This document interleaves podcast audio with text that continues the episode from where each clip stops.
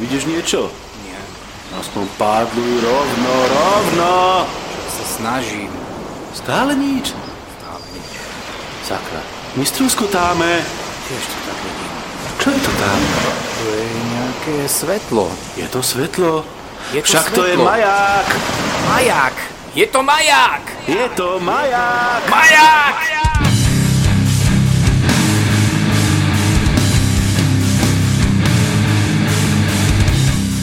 Zdravím všetkých počúvajúcich pri ďalšom čísle nášho... Chcel som skoro povedať, že CB-castu, už sa mi to stalo viackrát, potom som to musel gubovať a musel som to nahrádzať. Takže zdravím všetkých počúvajúcich pri počúvaní nášho podcastu s názvom Majak. Dneska je 7.10.2018 a toto bude časť číslo 15. Od mikrofónu vás tradične vítajú dvaja trotly, vodník Stupava a... Kura 16. OK, ešte si trošičku znižíme hlasito v slúchatkách, aby sme mali presluch. Vidíš, dobre, že hovoríš. Aj som na to zabudol. Moment. No, už som to znížil, aby nebol presluch. Lebo to je tradičná choroba nášho nahrávania, presluch, hlavne u teba, že? Môžem ja za to, že mám taký dobrý mic? Ty máš skorej veľkú hlasitosť slucha. Ja, že veľkú hlavu. Aj to máš tiež, samozrejme. Jasné, ako plynové hodiny. V tomto prípade to nie je benefit. Ja, aj toto bol chaotický týždeň, takže kontinuálne hneď prechádzame na našu rubriku Čo týždeň dal, takže poď, potom pôjdem sa sťažovať ja. No a to je to, že ty sa furt len sťažuješ a nikdy nehovoríš, čo sa ti stalo pekného, čo ťa postretlo a potešilo. Takže čo sa mne stalo? Ja mám takú chladničku, čo mám vpredu displej a ukazuje, koľko je stupňov mrazáčiku a koľko je v chladničke a ukazuje mi, že v chladničke je 18 a mrazáčiku 1. Takže dnes mi odišla chladnička do večných lovíc chladničiek a teda musím si zadovážiť nejakú inú, lebo oprava to, plní to a tak ďalej, neviem, či má význam. Však to môže byť len termostat. A to nebude termostat, lebo ono to fičí, ono počujem, že motor ide, že okruh toto pracuje, tie zvuky, ktoré má, to vydáva, len. Však to je práve to, že v podstate, čo to je chladnička? Chladnička nie je nič iného, len jeden okruh s chladiaci médium, ktorý teda klasicky prechádza cez motor kompresor a jeden termostat. Takže čo sa ti tam môže pokaziť? Jedine termostat. Je to možné. No a termostat stojí, dajme tomu, cca 20 eur. Keď ti ho príde vymeniť mechanik, tak nech zaplatí 40 eur. Prečo by si kupoval novú chladničku? Vysvetlím dôvody. Kupujem ju preto, že dám ju samozrejme opraviť a zoberiem ju na chatu. A tu potrebujem trošku väčšiu, lebo žena sa do nej nezmestí. A vieš, ale nechcel som to hovoriť takto do éteru. Teraz som normálne zamrzol. Tebe sa nezmestí do chladničky žena?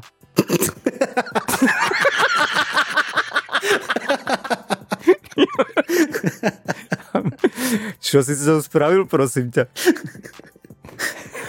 Luk, poď sa niečo povedať, lebo si budú myslieť, že som nejaký psycho už. Počúvaj, ale do Halloweenu je ešte mesiac. Jasné.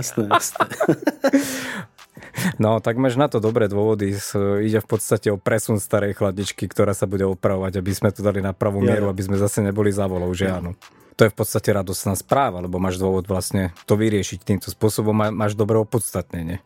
Výhovorka je dobrá. No tak poď, ty si povedal, že vždycky sa sťažujem a nikdy nič nepochválim, tak ja by som sa chcel teda pochváliť teda. Keď si tak skritizoval, lebo nemôžem byť iba záfrfloša v tejto relácii. Myslím, takže ja sa strašne teším. Ja sa strašne teším a som po vznesenej nálade, že nám v sobotu ráno na bytovke padlo zateplenie. To je dôvod na radosť, nie? No dôvod na radosť je to, že to nikoho nezahlušilo, rozumieš, jasné. Hej.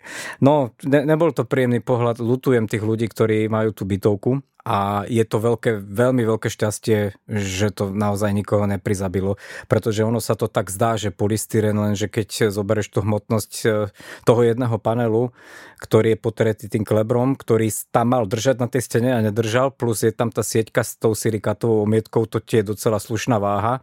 Ja som nebol svedkom toho priamého pádu, tí čo boli, tak hovorili, že to bola duňa jak delo. A potom prišli samozrejme hasiči, robili tam nejaké zásahy takého charakteru, že vlastne ten zvyšok tej steny museli zrútiť logicky dolu, aby proste pri nejakom ďalšom páde toho zvyšku nikoho neprizabilo. Takže mal som tu možnosť vidieť pád len jedného kusu tej steny a to bola dobrá bomba, to ti musím teda potvrdiť. Ja som tú fotku videl, čo si poslala, ono tam to lepidlo prakticky vôbec nedržalo, však na stene nič není. To odletelo jak nič. Nie, na stene nič nie je a aj čo sa týka toho klinovania, tak tie bezpečnostné kliny sú sem tam, nie je to tak, ako by to malo byť. Výhovorka bola teda velice prozaická, debilná, že vtedy sa to tak robievalo. Takže je to záležitosť toho daného vchodu, nech si to vyriešia ako chcú, ale majú moju úprimnú sústrasť, lebo za prvé do zimy im to nikto neurobí, to je úplne jasné, takže budú mať zimu a prídu právne ťahanice. Toto niekto bude musieť s prepáčením obsrať a nechcel by som byť v koži toho človeka, ktorý to teraz bude vybavovať. No isto, hlavne keď tá firma už dvakrát zmenila majiteľa alebo je zrušená, tak čo nemáš sa s kým? Ja som potom nepatral, ale že už neexistuje. No, tak keď som dostal vyjadrenie. Veľmi rýchlo skončí to právna ťahanica. OK. Poďme ďalej. Ešte sa tu odohráva jedna vec a udalosť. To máme každoročne. Je to všeobecne známy sviatok u nás pod menom Dní zlá. Sme s tým, Dní zlá? A čo si ty? Odkiaľ si preboha živého? Ty budem musieť ísť k logopedovi. Dní zlá. Zelé. OK. Po slovensky kapusta, zelé.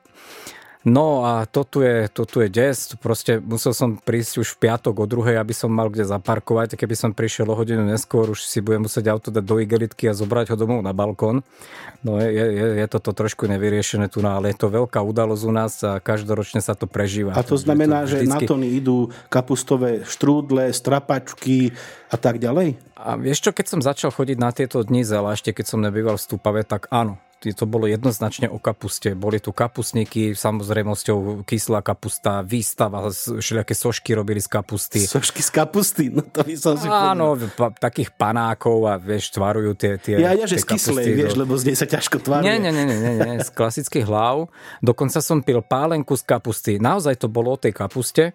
No a čím som vlastne chodil potom ďalej, viac a viac, tak tej kapusty tu bolo stále menej a prevládala samozrejme klobásky, cigánska, všetky tieto dobroty a tej kapusty nejak ubúdalo. Ale posledné roky mám taký pocit, že zase sa začínajú vracať aj k týmto tradičným výrobkom z kapusty, čo som rád. Ale stále to není v tej forme, ako som bol zvyknutý na to pred 15 rokmi. To ma trošku mrzí, no. Mm-hmm. Lebo naozaj to bolo len a len o kapuste a teraz... Už to tak nie je. No. Ono je to taký nejaký deň, kedy je to vlastne za odmenu tým pestovateľom kapusty, ktorý už podľa názvu a podľa celej tej akcie asi tuší, že tu sú všetci kapustári. Mm-hmm. Takže to je niečo obdobné ako vinobranie. Hej. Jasné. Tí ľudia sú na to patrične hrdí. Neviem, či nemáme aj nejaký zápis niekde, tak ako si vydobila brinza, tak neviem, či takú správu nejakú som zachytil, že aj stupavské zelé je niekde pod chránenou značkou. Ale to asi nechcem kecať. Niečo sa mi také marí, až taký kapustár nie som. Takže máme tu veselo, kolotoče, humbuk, na každom rohu ogrcané, ale ináč sa máme fajn. Vieš, ogrcané, ešte keď každý tlačí kapustu, no aj to bolo niečo. Hej.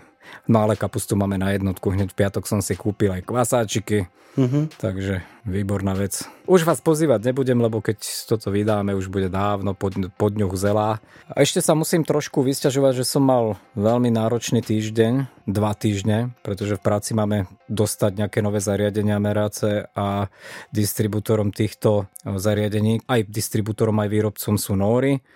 Samozrejme Nóri komunikujú v angličtine a boli to úmorné dni. Od rána do večera fungovať tej angličtine. Ešte na takúto odbornú tématiku. Bol som veľmi unavený, toto ma zotlo. No každý podľa mňa by si bol unavenejší, keby to bolo v norštine, takže ešte, že tak. No. Práve, že ani nie, pretože tam by som vypol uši po 2 minútach a mozog by prestal pracovať. Jasne. Ale norština je pekná, že? Keď začnú rozprávať medzi sebou, je to také zvučné. Hej. Ináč veľmi, veľmi pohodoví, príjemní ľudia, tí Nóri, to okamžite vidí, že to sú ľudia od inaká, jak z tejto lokality. To na tej ich mentalite v momente vidí, že to není ani Nemec, ani Angličan, že sú to proste Severania. Oni majú v sebe taký pokoj, a to som nestratol 2, stretol som ich už viacerých, sú proste na prvý pohľad iní. Takže to sú naše zážitky prežité z posledných dní a poďme na tie naše témy. Prvú tému si dá Ura. Vážení poslucháči, Všetko, čo si v podcaste vypočujete, sú názory autorov alebo ich hostí. Máme právo na omyl a na druhej strane máte vy právo nás za to riadne skritizovať. Akýkoľvek nami odporúčaný postup realizujete výlučne na vlastné riziko.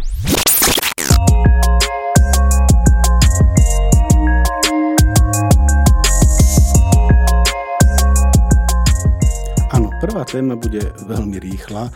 Minulý diel sme hovorili o tých aplikáciách v mobile. A jednu z tých aplikácií, ktorú sme spomínali, bola aplikácia Keep od Google, tie poznámočky ich. A zaujímavú funkcionalitu som tam objavil, alebo tak na mňa vyskočila. Hodil som tam obrázok a tým, že toto je cloudová aplikácia, tak oni si môžu robiť, čo chcú. A jedna z tých vecí, čo s tým robia, je, že to preženú OCR-kom. Čo v ľudskej reči znamená, že to, čo je tam napísané, vedia prečítať a previesť na text. Čiže keď som tam dal obrázok, tak sa ma rovno opýtalo v jednom menu, že či chcem previesť obrázok na text a krásne to prečítalo a hodilo mi to do toho kýpu. Čo sa mi zdá ako mimoriadne, ako užitočná vec.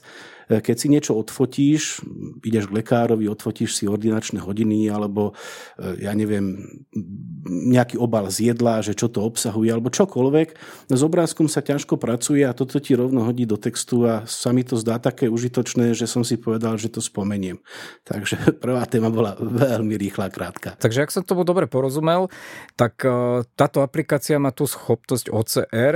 Keď vyfotíš nejakú fotografiu v textu, dokáže ti to previesť klasika na vektor, áno? Áno. No nie na vektor, na font, na text. Špeciálne proste font. Áno. Normálne ti to prečíta, hodí text. To som si tam ani nevšimol. Kde to tam? No však veď práve, to tam objavíš až vtedy, keď tam dáš obrázok a máš tam menu, že previesť obrázok na text. Perfektne to funguje, mám to vyskúšané a číta to úžasne. Tak ja to rovno vyskúšam, že či nás ten núra šáli alebo nie.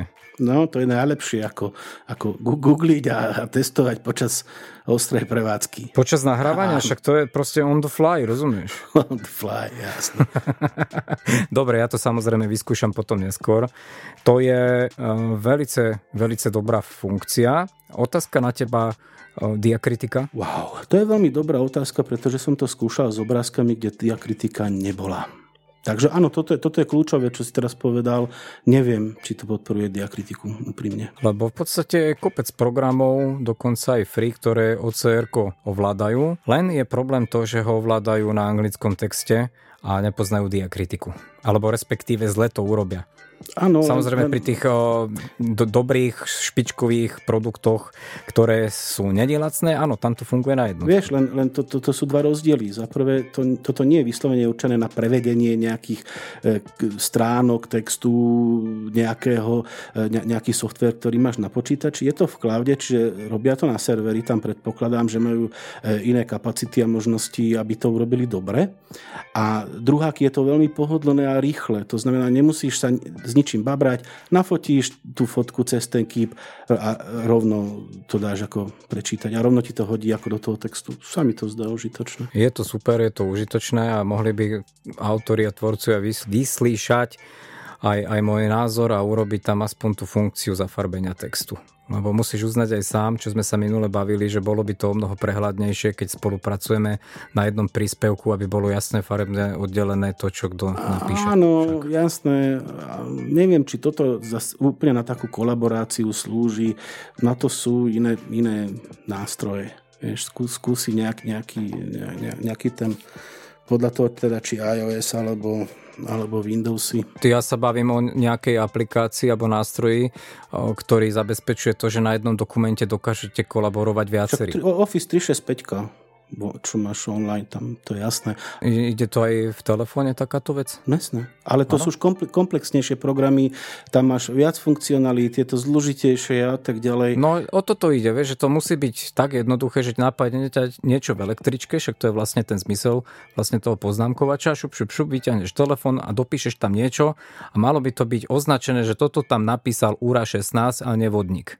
Rozumieš, o čom ide? Lebo ja keď do toho príspevku potom pozriem jedným očkom aj dvoma, aj troma, keď si dám okuláre, mne sa to tam proste zle je a neviem, kto už čo napísal a nemusím spoznať rozdiel a tým pádom som trošku zavedený potom, keď to chceme aplikovať a použiť ten príspevok. Rozumieš, o čom ide? Žiadna kritika, už minule sme povedali, že tento nástroj je veľmi, veľmi efektívny a dobrý, súhlasíme. Dobre, poďme ďalej, čo máš ešte? 3D Connection, dobre, tak môžeme prejsť na tú myšku. A ja som už spomínal niekoľkokrát, že okrem iného robím v robote aj nejaké 3D modelovanie a minulý týždeň sa mi dostala do ruky špeciálna myš na 3D kreslenie.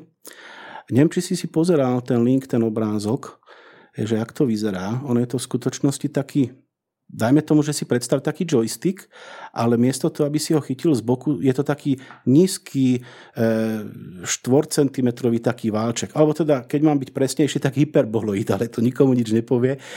Proste taký válček, ktorý je v strede zúžený a chytá sa z vrchu. Poď, ja ti potom poviem potom svoj názor. Dobre, ja najprv popíšem, jak sa s tým pracuje a čo to je a potom by som k tomu povedal tiež aj ja svoj názor.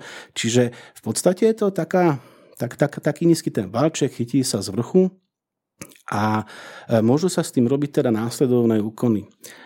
Vieš ten válček zdvihnúť zo stola a položiť, to je na takej pružinke, čiže vieš urobiť pohyb v osi Z a to robí zoom, čiže približuje ti objekt a vzdialuje. Potom vieš hýbať s tým válčekom dopredu, dozadu, doprava, doľava a to ti hýbe vlastne s tou scénou, s ktorou robíš alebo s tým modelom. V tom smere, ako hýbeš vlastne tým válčekom. Ďalej sa ten válček dá otáčať v osi Z, čiže ak máš položenú ruku na stole, tak sa ten válček dá otáčať a to otáča okolo osi Z a ešte okrem toho sa dá natáčať v osi X a Y. To znamená, že keď si položíš na to ruku a urobíš taký pohyb, že z osy Z to trošku vykloníš. Neviem, či vieš, čo myslím, ako joystick. Hej? Dopredu, keď dáš joystick, tak sa ti trošku náhne. A v podstate ti to robí vlastne tú rotáciu. Takže vieš tým teda otáčať, vieš to natáčať a ešte to vieš posúvať. A vo výsledku, teda každý, kto robil s takým softverom, vie, že čo v zásade so scénou môžeš robiť alebo potrebuješ robiť. Je to jednak teda posúvanie tej scény, otáčanie z tej scény a zoomovanie tej scény. No a sila, alebo vlastne, jak to je vymyslené, tá filozofia tohto nástroja je, že ty to vieš robiť naraz. To znamená, že poviem príklad, chceš si trošku zdvihnúť smerom hore ten model, chceš ho otočiť trebárs doľava a chceš trochu posunúť. Tak toto s týmto nástrojom urobíš v zásade naraz, pretože naraz tie pohyby, ktoré som spomínal, vieš robiť. Čiže vieš to natočiť, posunúť a ešte aj zoomovať. Hej, to vieš urobiť proste naraz. Keď to robíš myšou, tak jak ten proces prebieha? Nabehneš na ten model, klikneš nejakú klávesovú skratku, otočíš si to. Potom si bez klávesovej skratky len klikneš na to, posunieš si to. Potom, keď to chceš ešte zoomovať, tak s tým stredným kolečkom myši si to priblížiš alebo oddiališ. Čiže to je trošku viacej úkonov, ako keď to robíš proste s touto srandou. Volá sa to 3D Connection. Dám potom na ura.sk nejaký popis a nejaký link, že ako to vyzerá. A v zásade je to teda nástroj, s ktorým vieš so scénou pohybovať naraz. Čiže naraz zoomuješ, otáčaš a hýbeš. A než budem pokračovať, by som si vypočul ten tvoj názor, čo si myslel. Jak som si pozrel ten link a zbadal som to zariadenie, tak normálne to vo mne evokovalo pocit a spomienku na jedno zariadenie, USB zariadenie, ktoré sa na to vysoko podobá. Samozrejme je to úplne niečo odlišné, ale výzor to má rovnaký. Ja som jedného času, keď som sa začal trošku viacej zaujímať teda na spracovanie audia a videa, zaujímal o... A teraz to nepoviem presne, ako sa to zariadenie volá. Vyzerá to takisto ako táto myš a vlastne to slúži na to, aby si vedel vlastne po tom tracku tú záznamovú krivku posúvať. Vieš, o čom rozprávam? Keď robíš napríklad strih videa, tak myšou sa strašne zle kurzorom hľadajú miesta presného strihu. Ja viem, ja som to tuším videl, to je na takých veľkých tých pultoch strihacích, čo majú v štúdiách. No áno, to je samozrejme nejaká profi trieda, je to profi strižňa, to má samozrejme implementované také tie točitka na toto jemné posúvanie záznamu, ale pre takých ako sme my, čo to robia v domácich podmienkach, tak sa vyrobilo takéto zvlášť extra USB zariadenie a môžeš si to takýmto točitkom jemne posúvať. Samozrejme tento Zázrak mal aj inú funkcionalitu, ako si ty povedal, nejakým stlačením a tým joystickovým pohybom si sa mohol v tom aj nejak pohybovať v rámci tých funkcií, ale nebolo to presne toto. S tým sa určite nedalo kresliť v AutoCADe nejaké 3Dčko. A čo si konkrétne myslím o tomto produkte, ja by som to strašne chcel vidieť, ako to niekto demonstruje na nejakom spracovaní softverovom, lebo to chce brutálny tréning, aby ten človek sa dostal do uvažovaní, ako s tým hýbať, aby si uvedomil vlastne, čo s tým má robiť. Presne, dobre hovoríš. Prvé 3 dni som to chcel vyhodiť z okna. Ty to konkrétne vlastníš? No, v robote s tým robím. Aha, tak máš možnosť s tým robiť. Ja v tom teraz vlastne denne ako s tým pracujem, asi týždeň a niečo, skoro 2 týždne. A vravím, prvé 3 dni je to presne tak, ako hovoríš, pretože keď som to chcel otočiť, tak sa to posúvalo a tak ďalej. Naozaj si musíš na to zvyknúť a hlavne na to, že všetky 3 úkony robíš naraz. Čiže zoomuješ, otáčaš a ešte aj hýbeš s tou scénou a naozaj sa do toho musíš dostať, ale potom, keď sa do toho dostaneš, je to úplne namakaná vec. V zásade pri tvorbe nejakého takého modelu je problém, že ten softvér nevie, okolo čoho to chceš točiť. Čiže buď musíš vybrať nejaký element, okolo ktorého to chceš točiť. Alebo chceš povedať, že to, čo vidíš, chceš točiť a tak ďalej. Tam sú rôzne tieto problémy. A toto ti vlastne toto zariadeničko rieši. Je to skutočne veľmi dobré a dobre sa mi s tým robí. A vlastne tá hlavná výhoda je, že teda ten súčasný zoom, pohyb aj rotáciu vieš dobiť naraz. Avšak občas to vynechávam, pretože to má jednu veľmi veľkú nevýhodu. A to je to, že tá rotácia, keď to otáčaš okolo tej zetovej osy a zoom majú konštantnú rýchlosť takú, akú si nastavíš. A vieš, že keď robíš myšou, tak myšou vieš proste hýbať, ako chceš, rýchlejšie, pomalšie, presnejšie si to vieš proste nastaviť a vlastne sa tou myšou zastavíš tam, kde potrebuješ. A to proste sa približuje a musíš s tým prestať, aby sa to dostalo presne do stavu, ktorého potrebuješ. A toto je taká dosť nepríjemná vec. Je to veľmi šikovne vymyslené, naozaj je vidno, že tomu tí autori ako dali veľa snahy, aby sa s tým pohodlne vôbec robilo. Ja mám ale celkom také ťažké srdce, nie nad konkrétne výrobcov tohoto, ale celkovo, toto je tuším jediný taký kontrolér na 3D scénu, taký nejaký, čo sa bežne dá dostať.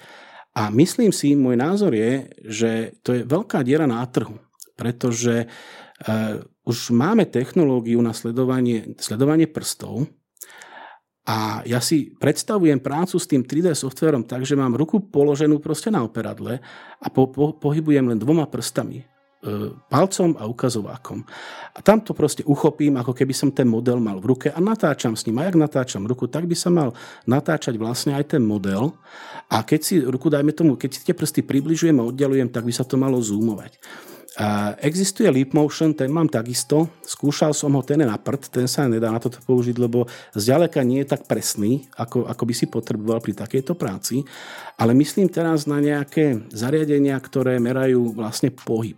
Nemám problém, že by som si nasadil na prsty proste nejaký náprstor a proste niečo, s čím by som to vlastne dával ten signál. Ja mám, neviem, už asi 4 roky mám také diaľkové ovládanie k telke, že normálne je to proste ER myš, alebo jak sa tomu hovorí, vieš, že proste ak hýbeš ovládačom, tak sa hýbe vlastne kurzor na televízore. Áno. A to je prastará vec, pretože ono to dokáže snímať pohyb, že či, kade sa pohybuješ a tak ďalej, ako rýchlo. A toto podľa mňa je realizovateľné s technológiou, ktorú máme, však hodinky presne vedia, či ideš rovno alebo po schodoch, ti zrátajú, koľko si prešiel schodov. Proste je na to technológia a ešte som videl len niečo veľmi, veľmi podobné tomuto, aj to robili nejakí Nemci, Slováci alebo Češi a dokonca nejakí študáci. Vymysleli takú srandu, čo si dáš presne takto medzi prsty a ovládaš kurzor, ale to som videl, ja neviem, 5 rokov dozadu asi, alebo 6. A nič také proste neexistuje. A keď si predstavím, že ako by sa s tým perfektne robilo, tak ja by som za to bol schopný ako zaplatiť celkom slušné prachy. Ak by to fungovalo tak, ako má. Vieš čo myslím? Minority report. Viem, čo myslíš. No, ale nemyslím teraz, že lietaš rukami pred monitorom, vieš, lebo to by si mal ruky jak Pepek námorník. Nie. Počúvaj, otázka, v ktorý softvér uživíš týmto zariadením? Tým, že dneska je dosť veľký rozmach jednak VR technológie, tak to znamená, že o mnoho viac, dajme tomu, tvorcov toho obsahu vzniká vo svete a je strašne veľa konštruktérov a 3D konštruktérov, ktorí robia konštrukčné veci. Čiže myslím teraz dve nejaké smery. Jednak konštrukčné softvery ako MicroStation, AutoCAD a podobne, to je jedno, je ich kopec. A jednak teda na VR-ko, čiže 3D Studio majú proste softvery na tvorenie do VR-ka. A je veľa profesionálov, ktorí by podľa mňa boli schopní a ochotní zaplatiť za také zariadenie a ich počet stále rastie. Takže bolo by to z čoho uživiť podľa mňa.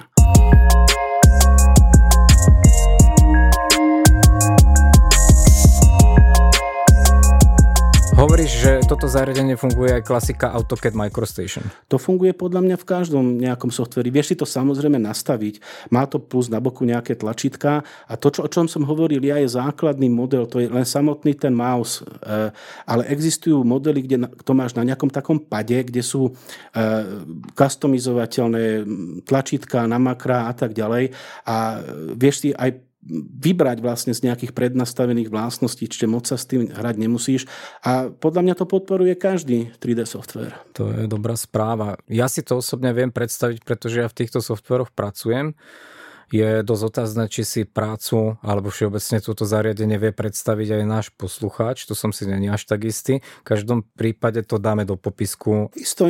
A keby to niekoho zaujímalo viacej, dajme tomu, že sa s tým ešte nestretol, ale s niečím takým robí, čiže nejaký taký mod, je to projektant alebo proste architekt alebo s nejakým takýmto projektom robí, pokojne nám napíšte na ura.sk, je tam kontaktný formulár a rád poviem konkrétnejšie a trošku možno technickejšie skúsenosti s tým, s nejakým nastavením a tak ďalej. A keď si vravel o tom mávaní rukami pred monitorom, ja som videl takú úchylnú nejakú ukážku, nejaký prototyp práce. Ja som o tom hovoril. Nebola to technická práca, bola to nejaká art práca, nejaká umelecká. A bolo to projektované na stenu, bolo to veľkoplošné a teraz ten človek bol pred tým plátnom, ale mixoval rukami hore dole a jemu sa tie obrázky tam posúvali, čmáral, kreslil. Mm-hmm. Ja som o tom hovoril, ale spomenul som to len jednou vetou a nechal som to nejak spadnúť do studne. Neviem, či to nie je Leap Motion, čo hovoríš, to je taká krabička, ktorú si položíš pred seba, predtým mávaš rukami a ono to presne sníva kamerami všetky tvoje prsty. Ja to mám a preto som aj povedal, že vyslovene také trekovanie presné na prácu, nie umeleckú, teda, že niečo ťaháš tecom, ale také, čo ja myslím, že proste presne potrebuješ hýbať to cenou, tak na to je to absolútne nevhodné. Aspoň teda to, ktoré mám ja, je to Leap Motion staršej generácie, ale vravím, niečo vo Windowse s tým porobiť alebo zahrať sa s tým OK, ale na presnú prácu to nie je.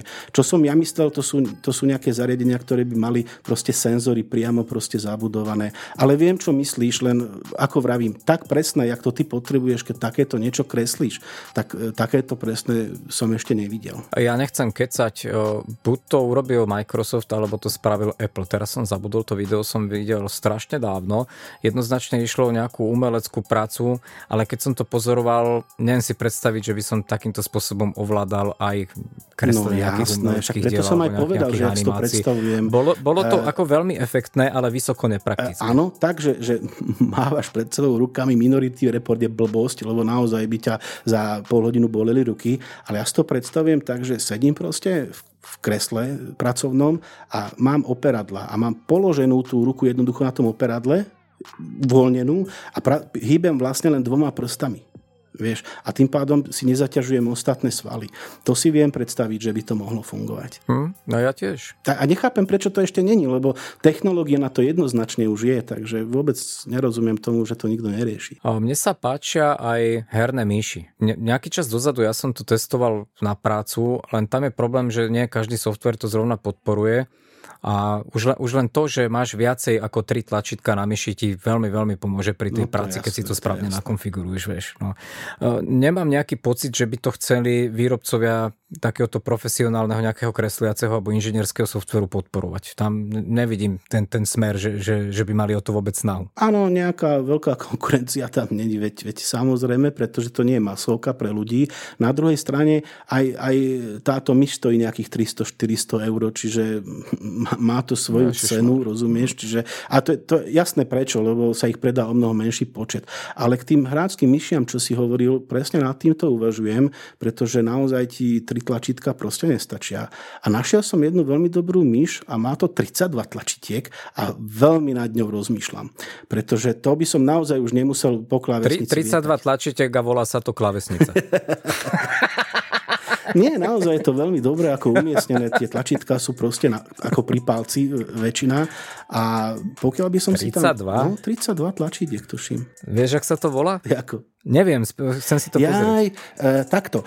Aj na Alze majú takéto myši, len sú trochu drahšie, ale pošlem ti link na Ali. Som našiel celkom lacnú takú viac tlačítkovú myš a veľmi ma oslovila, takže asi si ju zadovážim. Ale to potom poviem, keď príde a keď si ju vyskúšam. Aha, už ju vidím.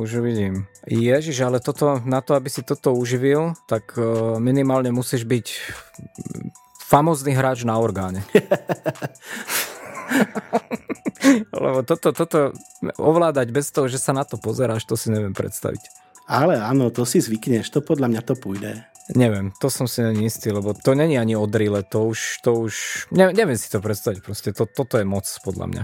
Ale myš, ktorá má, dajme tomu, tých do 10 tlačidiel, to sa uživiť určite dá. A to by mne osobne vysoko vyhovovalo. Súhlasím. No, len škoda, hovorím, všetko je to prispôsobené pre hráčov, gamblerov a nie na prácu. Takže... V zásade si tam tie makra môžeš urobiť sám, takže ja si myslím, že to sa dá prispôsobiť. Môže byť, keď je tam ešte od nejakého poprednejšieho výrobcu, že si to jednoduchšie, a keď zoberieš nejakého Číňana z AliExpressu, môže byť. Ja to otestujem, potom sa o tom porozprávam. Tak keď už hovoríme o tých periférnych zariadeniach, nemal som to v pláne, ale jedno také super tlačítko mám a je to tlačítko na nohu, tiež z Ali, vieš, také nožné. A to je výborná vec. To je výborná vec, máš to pri nohe, rozumieš, niekde pri počítači, hráš sa solitér, ide šéf, buchneš potom nohou a už je tam nejaký Excel, vieš. Ja mám na to vypínač monitoru. Ja mám 3, ide to. No, to je také, vieš, jak ti ide elektrický kábel, tam je také červené tlačítko a to keď potlačíš, to vypneš úplne všetko. Ano. A príde k tebe a vy nič nerobíte, idem na kávu. Každopádne toto je dosť dobrá téma, lebo človek má schopnosti teda väčšie ako ovládať nejaký program len 3 gombikami a nejak dodatkovými gombikami na klavesnici nejakými skratkami a pouvažujem na to 32 gombikovou myšou, možno, že... Pošlem ti link, že jaká sa mi ľúbi a nie je ani veľmi drahá, takže... Možno sa ti zapáči. Tak, čo to je drahé, vieš, keď si zaobstarávam myš, čo teda u nás vo firme, kašľú na teba, dajú ti tam nejakú kancelársku, čo samozrejme s tým sa kresliť, nie že nedá, ale robí sa to zle, tak pozerám najviac, samozrejme cena je dôležitá, ale dosť ma trapí to DPIčko, aké to má, to citlivosť tej myši. Áno. A teda... To sa hodne zlepšilo, musím povedať, tí hráči to ženú dopredu. Až moc. Viac a viac. A až moc, to je vlastne aj kontraproduktívne, že potom kúpiš nejakú myš, ktorá má, ja neviem, 15 000 DPI, čo si ani nevieš predstaviť, no, že sa presne. To vôbec dá. Potom už v tom programe ti tá práca nejde tak od ruky, jak predtým. A to potrebuješ monitor, kde už skoro nič nevidíš, vieš. Presne tak. Ne. Tam je to okolo tých 3000 taký ideál, podľa mňa, aspoň z mojej skúsenosti. Ono je to divné, vieš, ja keď robím 8 hodín a viac s niečím, vieš, a dostanem nejakú lacnú 5-eurovú myš, z ktorej ma potom bolí ruka, nejakú klávesnicu rozheglanú, a teda možno nerozheglanú, možno novú, hej, ale keď s tým robíš takú dobu, tak iste, že ja to pokladám za úplne normálne, ako že proste... si svoje zdravie predsa ustrážim sám, keď treba. Ja som si kúpil Microsoft klávesnicu ergonomickú, takú tú šikmu, vieš, tú veľkú, však vieš, o ktorej hovorím, tá, ktorú si vyhodil z okna. Áno, viem, lebo ty si takú klávesnicu kúpil kvôli svojmu zdraviu a ja som takú klávesnicu nafasoval a v momente letela. Vyhodil si ju tiež kvôli svojmu zdraviu. No a v zásade, čo tým chcem povedať? Psychickému. Kolegovia na mňa pozerajú, že ty si tu kupuješ akože veci a tak. No isté, že však a čo, veď s tým robím pre Boha 8 hodín a viac denne a tých 30-40 eur ma nehodí o zem. A odkedy som si toto zabaštrngoval, plus nejakú vertikálnu myš, čiže myš nie je takú, že máš položenú ruku rovnomerne so stolom, ale v osi Z, čiže tak voľne, tak odtedy ma prestali bolieť proste klby na rukách, vieš, a prsty, takže samozrejme. Určite to schvaľujem ako proti gustu, žiadny dišputát, ešte treba ozrejmiť, že táto klávesnica, ona vyzerá tak, ako keby bola v polovici zlomená a je vlastne ešte natočená na každú ruku pod určitým uhlom A je to klávesnica dobrá pre tých ľudí, ktorí vedia písať všetkými desiatimi. Tu treba dať na pravú mieru, že ja neviem a preto je to pre mňa trápenie, tak som mu okamžite dal preč. Ja zase bazírujem na tom, aby tá klávesnica mala dobrú odozvu a mne vyhovuje klávesnica, ktorá má vysoký zdvih. A hodne ma štvú tie síce tiché klávesnice, ale plitké. Proste, že máš minimálny zdvih, lebo neviem, vadí mi to, zle sa mi na tom robí, nemám taký cit v tom. Najväčšie kšunty, tie kancelárske od HPčka, to mne najviac vyhovuje. Ja by som ti odporúčil ako nejakú mechanickú, ale to záleží od toho, či si v kancli, kde to strieľanie z gulometu nebude nikomu vadiť. A vieš, ja nie som až taký písár, ale dosť používam skrátky v softvéri. Hej. No a tam sa mi pri tých plitkých stáva, že som dobre, aj keď je to plitké, nedohmatol som. Vieš, tam je to tlačítko robené trošku iným spôsobom. Neviem, proste tie kancelárske mi najviac vyhovujú. To, čo sa normálne bežne ako písacie stroje od HPčka dodáva. Ale myš som si musel dokupovať, lebo s tým, čo som dostal, s tým by som ďaleko asi nedošiel. Niekoľko som ich vyskúšal a reálne úplne najviac, že jak sa hovorí, jak šerbel, jak zadok na šerbel, mi padne do ruky jedna čínska sranda za 4 €, to je také vajco, čo voľne na to položíš ruku a perfektne sa s tým robí. Ja som vyskúšal veľa myší všelijakých, aj drahších, ale to je úplne že bombová. Stojí to len 4 €, je to bez drát a je to také vajíčko, tak na to len položíš ruku a presne ti to proste sadne do dlane. Proste super. Toto som nevidel, nepoznám to. Neviem, ja som kúpil nejakého Geniusa obyčajného, proste len aby to DPIčko mi tam nejak sadlo.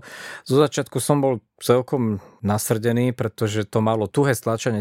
Tie gombiky boli tuhé. Zle sa to stláčalo. Ale nezavrhol som to, používal som to a oni sa vymačkali do tej citlivosti, ktorú som potreboval, takže teraz je to OK. Isté, ak ti nevadí, že tú ruku máš položenú ako dlaňou na stôl a že ťa nebolia zápestia a tak ďalej, tak jasná vec, ja by som doplnil to vajíčko, je tiež vertikálna myš, čiže vlastne tú ruku máš otočenú tak, ako keby si ju voľne proste položil na stôl, ale nie dlaňou, ale hranou dlane. Vieš, jak karate úder, keď dávaš, tak proste tak.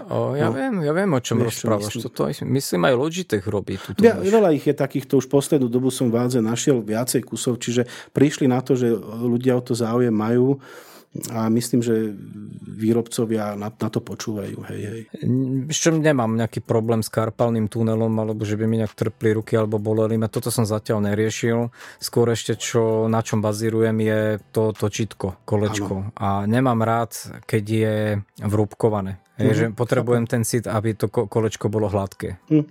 A jedna dôležitá vec, ešte keď sme pri tej myši, tak to bola vyslovne vec, ktorá není ani posudzovaná odo mňa, že by sa mi niečo páčilo alebo nepáčilo. Skôr ide o to, že keď som mal optické myši, tak neviem prečo, ale na tom mojom kancelárskom stole mi tam myš skákala, preskakoval mi kurzor. Jasné, to sa pri niektorých povrchoch proste deje. Proste ten povrch bol asi moc lesklý na to, alebo neviem, čo sa tam dialo, tak som to musel vymeniť za laserovú. V podstate ja to mám ešte dobre, pretože si kúpim a proste používam, čo chcem. Ale my sme takí dosť Appleoví vo firme a niektorí kolegovia, ktorí majú proste tie iMacy a tak ďalej a rôzne tieto zariadeníčka, tak majú k tým aj tie originál myši. A vieš, tá originál myš nemá kolečko, vieš, tam je ten posuvník a to ide ľudí šlak trafiť. To je hrozné. Celá firma je Appleová, len tebe dali Windowsa, čo? Nie. Tak zlí na mňa zase nie sú. Ale ako vravím, niektorí kolegovia, hlavne na tých manažerských postoch, ktorí proste majú... Tak oni moc netočia to myšou a pravda, asi to není hlavný pracovný nástroj, keď píše niečo v nejakom office, tak asi mu to moc nechýba. No. U nás tí ITčkári, nechcem to škáredo povedať, čo na nás, tak vieš, oni vôbec neberú na to ohľad, že jakou prácou sa ty tam živíš a čo sú tvoje potreby, oni skôr nejak globálne na nás pozerajú ako z nejakého budžetu uživiť všetkých, takže sú vždycky také horúce debaty medzi nami, ale občas, keď už plujeme síru, tak nám niečo kúpia, takže. Ale myšku som si kúpil sám, to už som nemal nervy tam vybavovať. Ináč sú tie myši všeobecne hodne drahé, ako náhle chceš ísť do nejakého lepšieho modelu, tak podľa mňa za tieto myši to je veľmi neprimeraná cena. Hlavne nemali by sme rozprávať nejak značky, ale Logitech tento hodne preháňa s týmito svojimi doplnkami k počítačom. Dobre, to máš ešte takéto, že keď hovoríš, že kancelárske, ale ja mám napríklad rád 3, čo je krysa, tuším v preklade. A tieto hrácka myš, kde si vieš dávať tie olovka a tak ďalej, vieš si nastaviť jej šírku, výšku na dlaň a tak ďalej.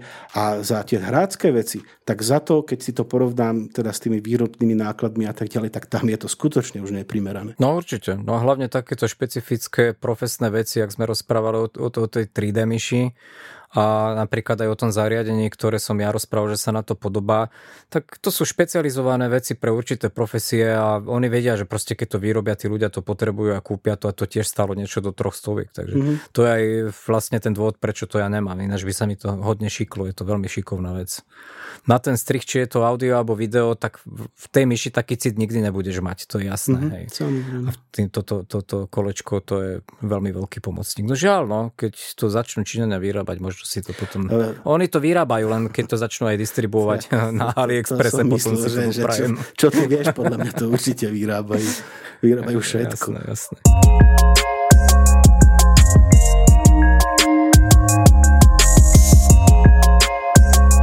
Tak môžeme ísť na ďalšiu tému. Ja som do dnešného podcastu prišiel s témou, s dvoma témami. Jedna z tém je DVB-T vysielanie televízne a nazval som to, že či je to ofajč alebo nie. Ako začať? Čo je vlastne DVB-T? DVB-T je vo všeobecnosti štandard digitálneho vysielania, ktorým sa šíri televízne vysielanie terestriálne. To znamená pozemne. Myslím, že netreba nejak vysvetľovať ďalšie detaily. Normálne existuje nejaká väža kamzik, z ktorej sa šíri signál a my, čo sme lakomi, zaplatiť si optiku, tak môžeme príjmať určité televízne stanice cez toto terestrické vysielanie. Stačí nám na to televízor a jedna obyčajná DVB-T antena. Ale prečo som to takto prozaicky nazval, že či je to ofajč na ľudí alebo nie? Doteraz bola norma DVB-T1 a išlo to v nejakom kodeku H.254.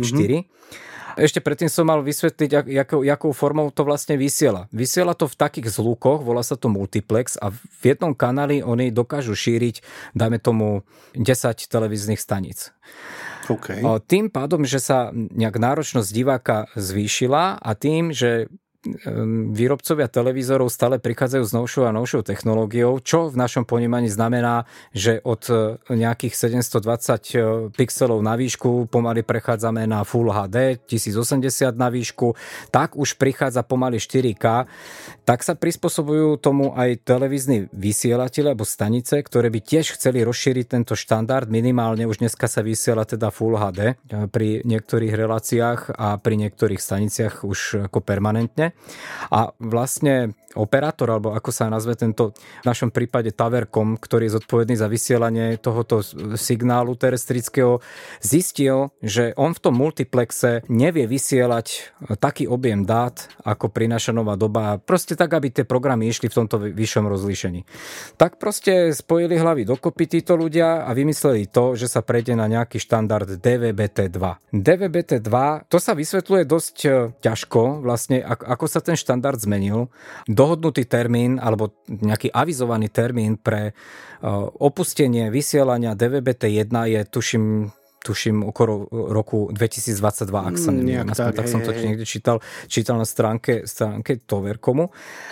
A ako náhle vlastne zrušia vysielanie DVB-T1, váš starý televízor v podstate nechytí nič. Dobre, tu by som to možno doplnil, že televízor možno aj chytí, pretože už väčšina ľudí funguje cez nejaký set-top box, a teraz nemyslím cez optiku, ale aj teda na terestriálne vysielanie a stačí si kúpiť druhý set-top box, čiže nový televízor nepotrebuješ, to tým chcem povedať. To je pravda, hej, ja skôr idem tak nejako technicky na to, že vlastne povedal si, že budeš mať pekné vysielanie digitálne, nebudeš používať žiadneho operátora, ktorý ti distribuje káblovú televíziu a chceš mať nejaké vysielanie. A v podstate set-top box je riešenie, že si kúpiš taký, ktorý už chytí DVB-T aj s tým kodekom, v ktorom to má chodiť. To je mimochodom H256 HEVC.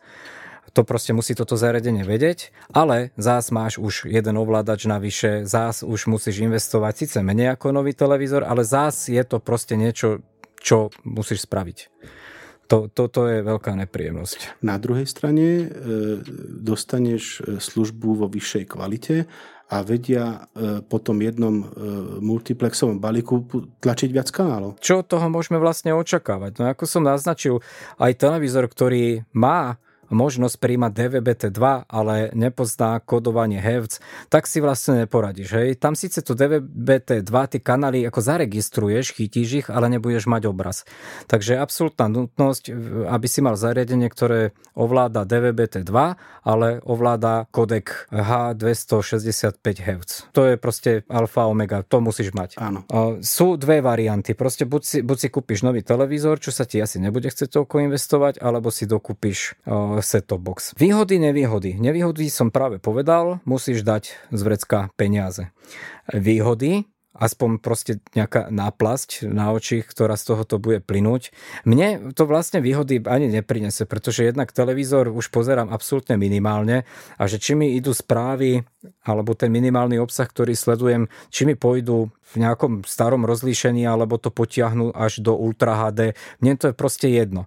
Ale jedna vec, tým pádom, že oni budú umožňovať toto vysoké rozlíšenie, podľa mňa zlacne vysielací priestor pre určité stanice v tom horšom rozlíšení. Je predpoklad teda, že ten vysielací čas alebo všeobecné tie podmienky vysielania budú lacnejšie, tým sa tam môžu vlastne dostať viaceré stanice, čo neviem, či je až tak úplne pravda, to som niekde vyčítal samozrejme, pretože ako dobre vieme z DVB-T už vypadla pred nejakým časom Markíza, ale zase pribudla TA3, je to síce dávnejšie, ale pribudli aj oni. Uvidíme, čo to prinese. Každopádne by mala prísť televízia v Ultra HD rozlíšení. Som zvedavý, kto bude mať tú technológiu na to, aby v tomto rozlíšení vysielal a mohlo by teda pribudnúť viacej staníc. Uvidíme, čo to prinese. Každopádne pre mňa je to, nie že sklamanie, ale som taký z toho rozladený, že zas treba niečo vymýšľať a investovať, aby som si pozrel aspoň tie blbé správy, čo tam sledujú. Ja s tebou úplne tak nesúhlasím, pretože keby to bolo možné, aby to bolo spätne kompatibilné, tak sa to tak urobí. Ale možné to z technických dôvodov proste nejde vysielať na tých frekvenciách po starom aj po novom. Čiže nejaká zmena proste musela nastať.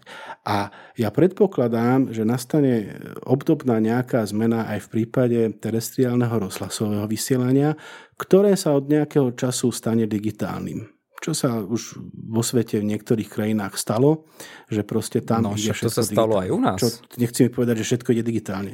Veď zapnem si rádio. No, máš rozhlasové vysielanie, máš aj digitálne. Ja, že aj, ale budú len digitálne.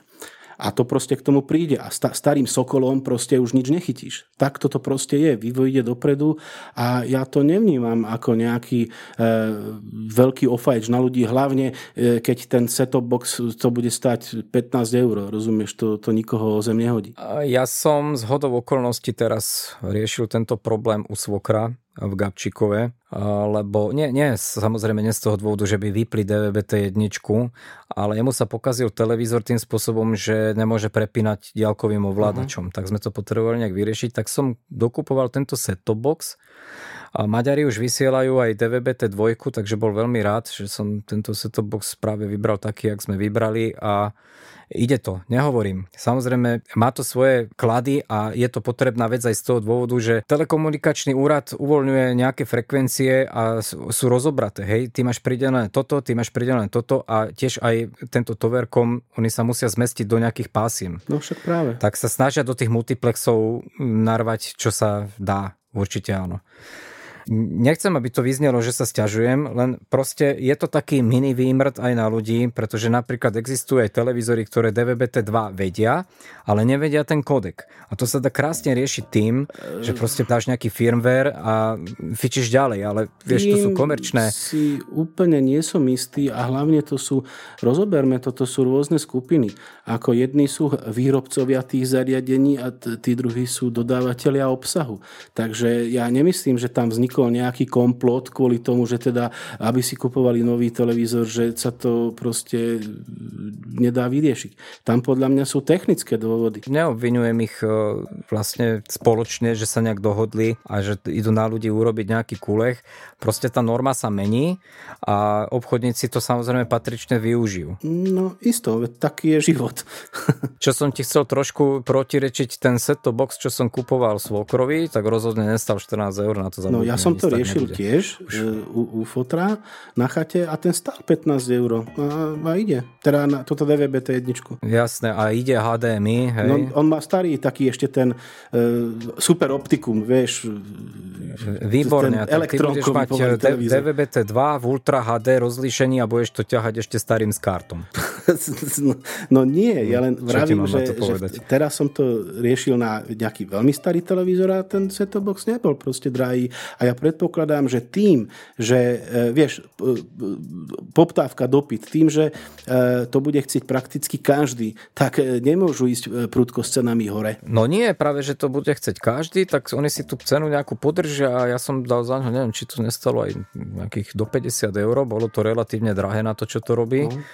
Ale zase je to komplikácia, že zase máš ďalší ovládač tak ďalej. No najlepšie by bolo si zmeniť celý televízor, keby nestal toľko peňazí. Však áno. No určite áno. No. Je to komplikácia a uvidíme, čo nám to prinese. No. Každopádne o tejto informácii veľa ľudí nevie a budú nepríjemne prekvapení, keď za pár rokov príde ďalší štandard a budú to musieť riešiť. Ja by som sa toho neobával, lebo vzhľadom na to, že tento štandard sa týka práve dodávateľom obsahu, tak tí dodávateľia to budú veľmi tlačiť. To bude v správach každý druhý deň. Ak bude sa o tom hovoriť, bude sa o tom písať a bude o tom, keď na to príde vedieť každý. Čiže nestane sa, predpokladám, že prídeš domov, zapneš telku a doprčiť s telkami nejde a netuším prečo. To informovanosť nejaká určite bude. Toho by som a tak to som tak ani nechcel naznačiť, to určite nebude, že z dňa na deň. Ale predpokladám, že sa o tom začne rozprávať, dajme tomu 6 mesiacov pred. Hej. No dneska už samozrejme, keď ideš do predajne, tak všetky televízory splňajú tieto štandardy, ktoré budú využívané od roku 2022. 22, nie? 22, lebo testovacia prevádzka tohoto DVB-T2 už ide. Myslím. Tá už je. Decka reklamovali, lebo jak sme boli u svokra a kúpil som mu tento set-top box, tak už tam objavili nejaký detský kanál a veľmi sa dopytovali, že prečo doma taký nemáme. No práve kvôli tomu, že ten už beží na tom skúšobnom multiplexe. Takže žiaľ. A poznáš ma, že ja som taký človek, že toto sú pre mňa okrajové veci a investovať do veci len preto, aby som proste si pozrel správy. A moja žena fičí na televízore, takže ja to budem musieť riešiť potom. No, uvidíme. OK, to je len tak pre info, že tu existuje ďalší štandard, ktorý nastúpi v roku 2022 a budete si musieť kúpiť nový televízor. Ale bude všetko krásne, pekné, Ultra HD. Alebo prestanete pozerať vôbec televízor, aj tak tam nič nejde. Takže... A to vám radím a počúvajte iba náš podcast. A to zás nie, ale keď už o tom hovoríš, tak by som prešiel plynulo na ďalšiu tému, lebo sa to toho týka. A počúvam nejaké zahraničné podcasty a... Taká štatistika počúvanosti podcastov tam bola nejak rozoberaná. A predstav si, že v USA 50% domácností je na podcastoch, 27% ľudí v Amerike, to si predstav to číslo, aké je obrovské, pravidelne počúva podcasty. Čiže tam je to úplne iné médium, jak tu u nás. Ja robím v IT firme a keď tam prídem a poviem slovo podcast, tak pozerajú z hlavy von, že to je čo za zviera. Čiže tam sa na to ľudia trošku inak pozerajú a jednak samozrejme aj sponzori. Ale na porovnanie, aj keď je to teda protestantská krajina, je tam 21% katolíkov. To znamená, viacej tam počúvajúcich podcasty ako katolíkov. Takže to je len taká, jak by som povedal, taká horká slza, ktorá mi teraz vypadla z oka, že u nás. Ale vieš čo, blízka sa na lepšie časy, pretože zaznamenal som kopec podcastov, ktoré začali nahrávať tak cca ako my. A je tu jedna záslužná činnosť, ktorú vyvinuli ľudia z Audio Librixu. A ja by som sa tejto téme chcel venovať potom špeciálne v podcaste. Tuším, sme si to naplánovali v 17.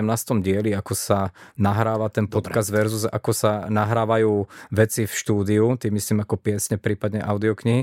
Takže prenehajme si to do toho ďalšieho dielu a poďme teda na... Ja by som teda len jednu vetu ešte k tomu povedal, pretože sme sa dohodli na tom, že tým, že táto podcastová obsahová kultúra na Slovensku trošku začína rásť, alebo teda aj viacej tých tvorcov obsahu, že v každom dieli spomenieme nejaký ten podcast, ktorý my považujeme teda za taký, že by sme ho odporúčili.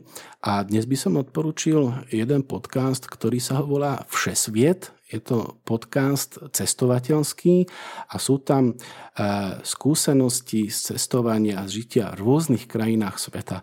A je to pomerne dobre počúvateľné a človek sa dozvie veci, ako inde fungujú alebo nefungujú veci. Hej? Lebo je to z celého sveta, či už je to z nejakého, poviem to tak, civilizovaného v úvodzovkách sveta, nejakého západného, Kanada je tam rozoberaná, Austrália a tak ďalej, až po nejaké, ako je Indonézia, proste krajiny, proste celý svet. Veľmi dobre sa mi to počúva, čiže za seba to odporúčam, takže to len na margo tých podcastov a môžeme ísť ďalej. Ja by som ešte povedal jednu vec v krátkej, ešte jeden prieskum.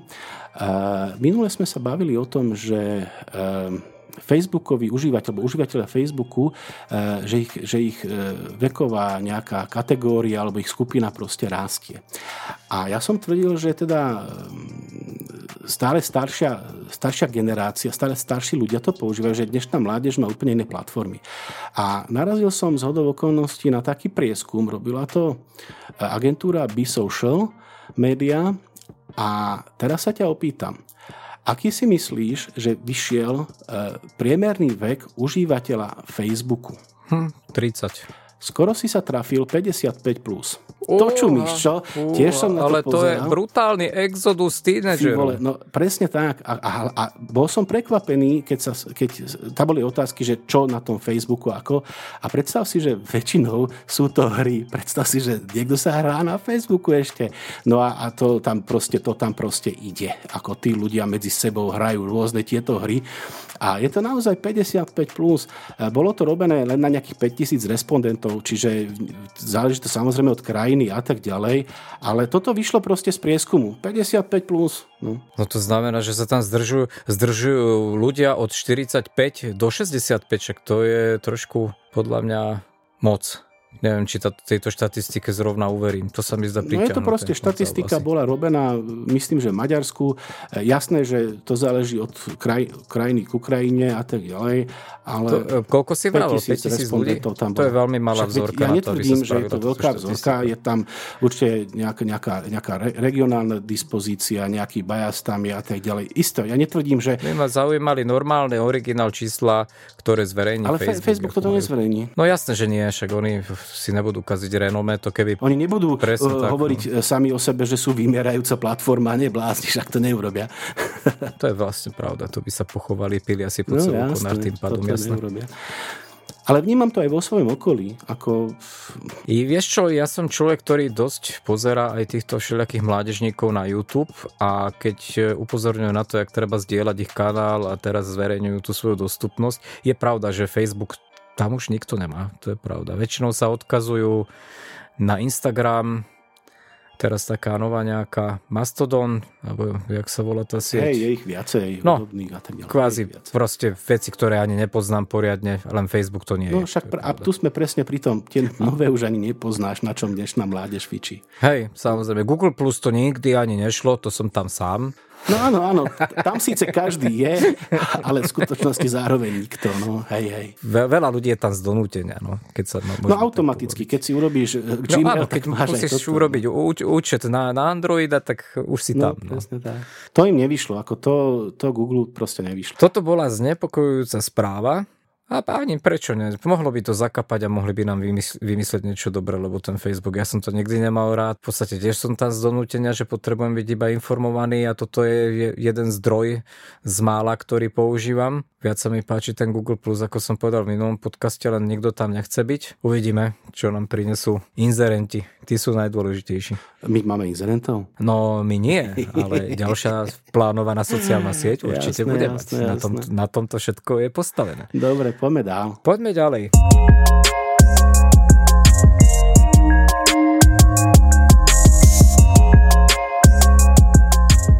Druhá téma, o ktorej som dneska chcel rozprávať, tak sú domáce a poloprofesionálne meteostanice a už si nepamätám, ako som to presne nazval. Domáce meteostanice a ich zásadný problém.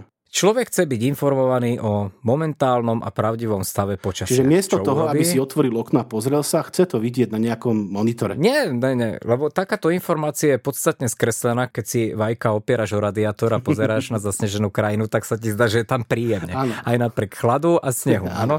Na toto, aby si zistil ten pravdivý stav, si buď pozrieš večer správy, ako bude zajtra, ale tam to väčšinou nefunguje, pretože oni ti väčšinou vedia povedať len ako bolo včera a ako bude zajtra, to väčšinou nejde. Vieš, ako to funguje teda.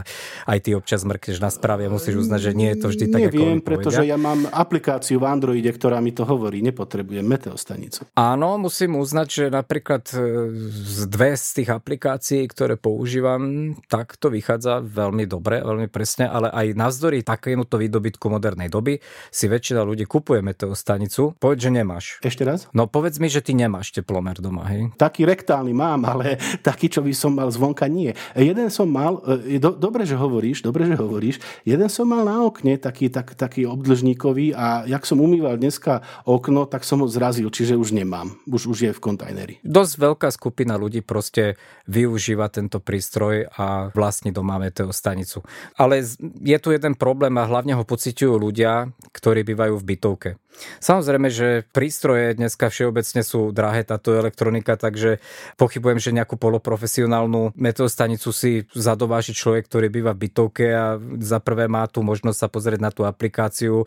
Proste nebude investovať. Áno, rozumiem ti. Rozhodne sa kúpiť meteostanicu, nejaký low cost, proste normálka, Lidl, príde domov, dá do prístroja baterky, čidlo zavesí z okna a vlastne zistí, že proste ten teplomer ukazuje úplne niečo iné, ako by očakával, ako je reálne vonku, prípadne je to dosť skreslené oproti tomu, čo ti ukazuje tá aplikácia, prípadne čo ti klasický olejový teplomer namerá na okne. No a potom sa človek začne zamýšľať, že čo sa vlastne deje. No a tu je vlastne to jadro problému, o ktorom som chcel rozprávať a v čom kvie ten problém. A ten problém vkvie v tom, že medzi tou základnou jednotkou tej meteostanice, ten budíček, čo máte doma na poličke, a tým čidlom, ktoré reálne merá tú teplotu vonkajšiu, je komunikácia pomocou nejakých rádiových vln. Väčšinou z 99% tieto zariadenia fungujú na frekvencii 433 MHz, čo je tzv. LPD pásmo Low Power Device.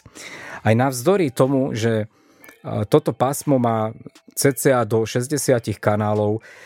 Spravidla tieto meteostanice vždy fungujú len na jednom alebo na dvoch. Neviem prečo, či už proste tieto firmy, ktoré konštruujú tieto meteostanice, vždy nakúpia nejaké moduly z jednej továrne z Číny a potom to všetci proste takto distribujú všetkým na trh, bez toho, že by proste spravili minimálnu zmenu v tej vysielacej frekvencii.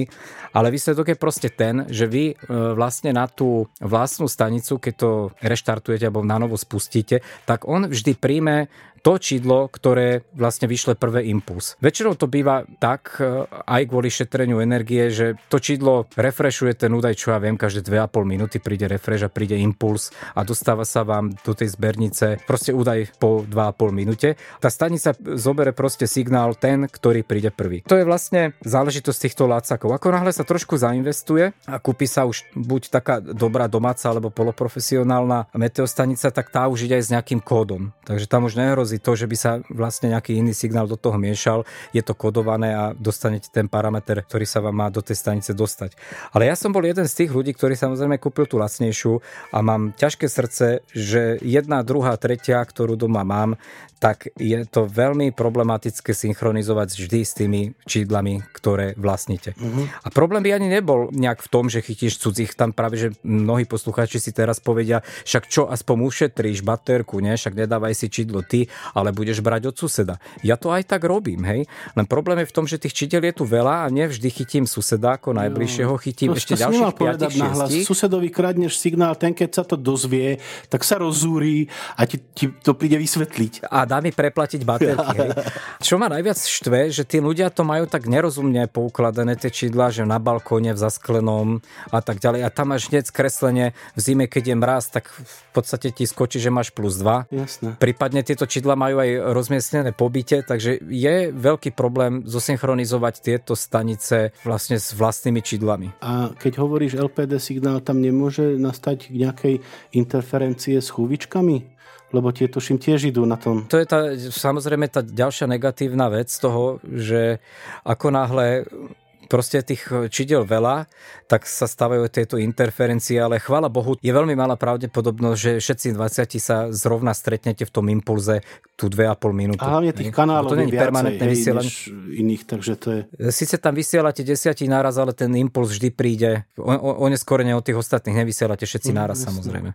Niektoré smeteostanice majú ten impuls každých 5 minút, niektoré majú každých 10 minút. Ja mám takú zúrivu, ktorá ide po 1,5 minúte. No a tu je jedno riešenie. Zistil som jednu veľmi dobrú vec. Niečo obdobné budeme vysvetľovať aj keď sa budeme baviť v budúcnosti o Wi-Fi. Tieto meteostanice sa robia aj s komunikáciou na ďalšej voľnej frekvencii 868 MHz.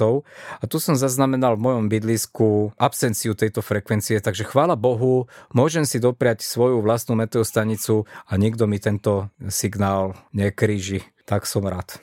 Asi som mal začať tým, že títo výrobcovia vlastne to majú hodne zložité, pretože telekomunikačný úrad, ako som to povedal už v tom predchádzajúcom príspevku, on vydeluje jednotlivé frekvencie, ktoré sa môžu užívať proste nejakým subjektom a na voľné používanie boli vyčlenené tieto frekvencie. Hej, je to LPDčko a potom je to pásmo 868 MHz. Plus potom sú ďalšie vyčlené frekvencie na bezdratové mikrofóny a tak ďalej, ale proste toto tí výrobcovia, aby dostali proste tú certifikáciu, musia dodržať a musia jednak dodržať ten vysielací výkon, čo samozrejme pri teplomeroch, s tým sa nebudú zaoberať, to sú milivatiky a musia splňať tú danú frekvenciu. Už prečo proste tí výrobcovia vždy idú na tom jednom alebo dvoch kanáloch, to ti neviem prezradiť. Proste čaro tej výroby a tajomstvo tej výroby, to neviem. Hej, ako to funguje, že či tie moduly berú proste od jednej firmy, ktorá to má tak nastavené. V každom prípade proste to pásmo 433 MHz je tu brutálne presítené a ja odhadujem, ja som si to zisťoval pomocou vysielačky a takého špeciálneho softvéru v počítači na základe intenzity toho signálu som odhadoval, že ja chytám asi 30 meteostaníc.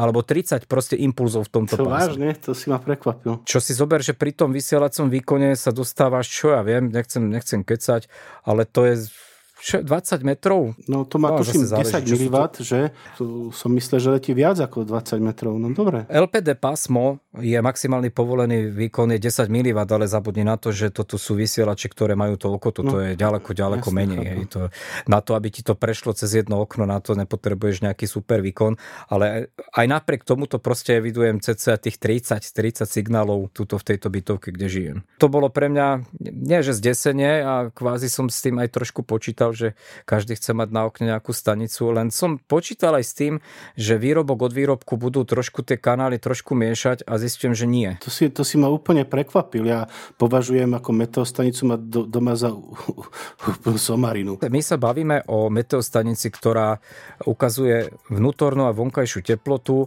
a ukazuje tiež vlhkosť. Odvážne to nazývam, že je to meteostanica, ale takto to nazývajú obchodníci. Samozrejme, že keď sa bavíme o tých poloprofesionálnych meteostanicách, to obsahuje zrážkomer, anemometer. Hej, nepoužívaj takéto výrazy, lebo si myslím, že mi nadávaš. Ja ti dám jeden dobrý tip, pretože teraz, jak si o tom hovoril, ma napadlo, že takúto meteostanicu, o ktorej si hovoril, mala aj moja babka. Vieš, to boli také kukačky a bol tam chlap a žena a podľa toho, ktorý vyletel odtiaľ von, to tiež snívalo nejak z vlhkosti vzduchu a to sa proste otáčalo a podľa toho si videl, či bude pršať alebo nie. Taký barometrík. A to bolo 30 rokov dozadu. Áno, samozrejme, ešte som zabudol teda povedať, že nejaký tlak, zmenu tlaku to zaznamenáva, pekne graficky ti to urobím. Ja tam mám osobne takú žabku, ktorá ti vždy nejak predikuje, aké bude počasie. Hej. Takže to není žiadny technologický zázrak v dnešnej dobe a hovorím, nebavíme sa o takej meteostanici, ktorá je už poloprofesionálna, ktorá má, ty si povedal, že ti nadávam anemometer, nevieš čo, anemometer? Myslím, že keď mám anémiu, mám málo krviniek černých, čiže to asi zrejme... Nie.